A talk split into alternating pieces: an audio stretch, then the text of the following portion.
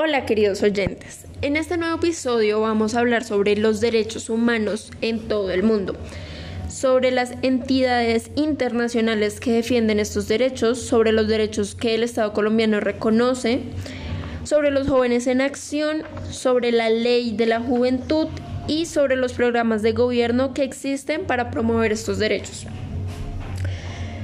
Dando continuación a este podcast vamos a empezar con el nombramiento de nueve entidades defensoras de los derechos humanos.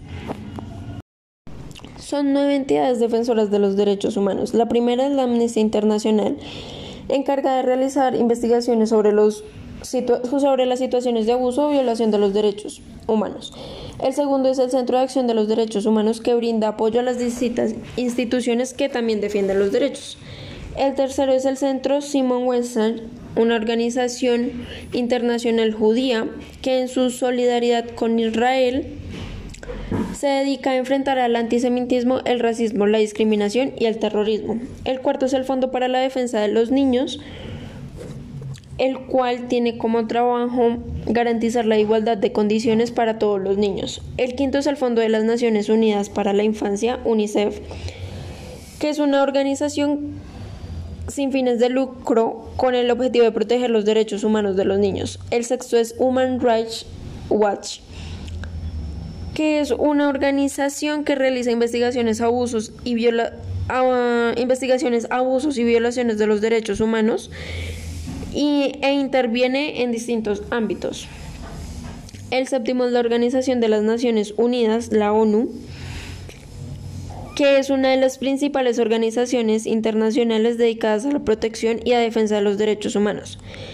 La octava es la Organización de las Naciones Unidas para la Educación, la Ciencia y la Cultura, la UNESCO, que tiene como objetivo coordinar la cooperación proveniente a nivel internacional en la educación, la ciencia, la cultura y la comunicación.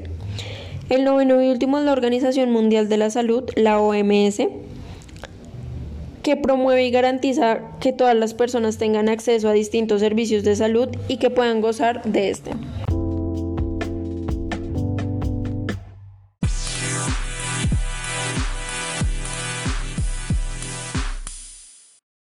Derechos que el Estado colombiano reconoce y garantiza.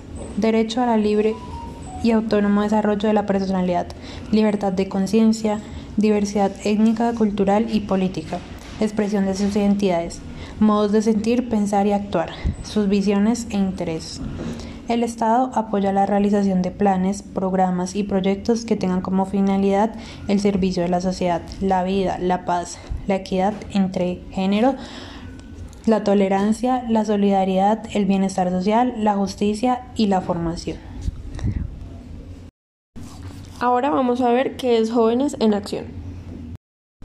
Jóvenes en Acción es un programa del Gobierno Nacional que acompaña a los jóvenes en su formación técnica, tecnológica o profesional, con la entrega de transferencia monetaria condicionadas con el propósito de mejorar sus capacidades y oportunidades de movilidad social y condiciones de bienestar.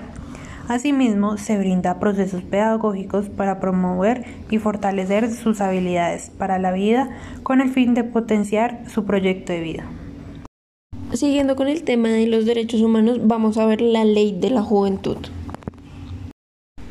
Ley 375 del 4 de julio de 1997, o más conocida como la Ley de la Juventud. Su finalidad es promover la información integral de joven que contribuya a su desarrollo físico, psicológico, social y espiritual, y su vinculación y participación activa en la vida nacional.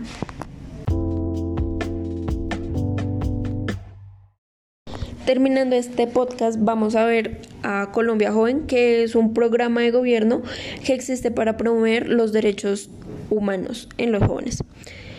Este inicia en el 2002 con un trabajo para el fortalecimiento de los consejos municipales de juventud, así como un proceso de consolidación de estrategias con organismos de cooperación internacional.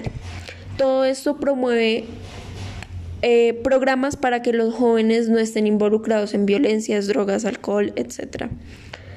Entre los años 2004 y 2011 continuaron los esfuerzos para la formulación, validación y divulgación de la política nacional de jóvenes.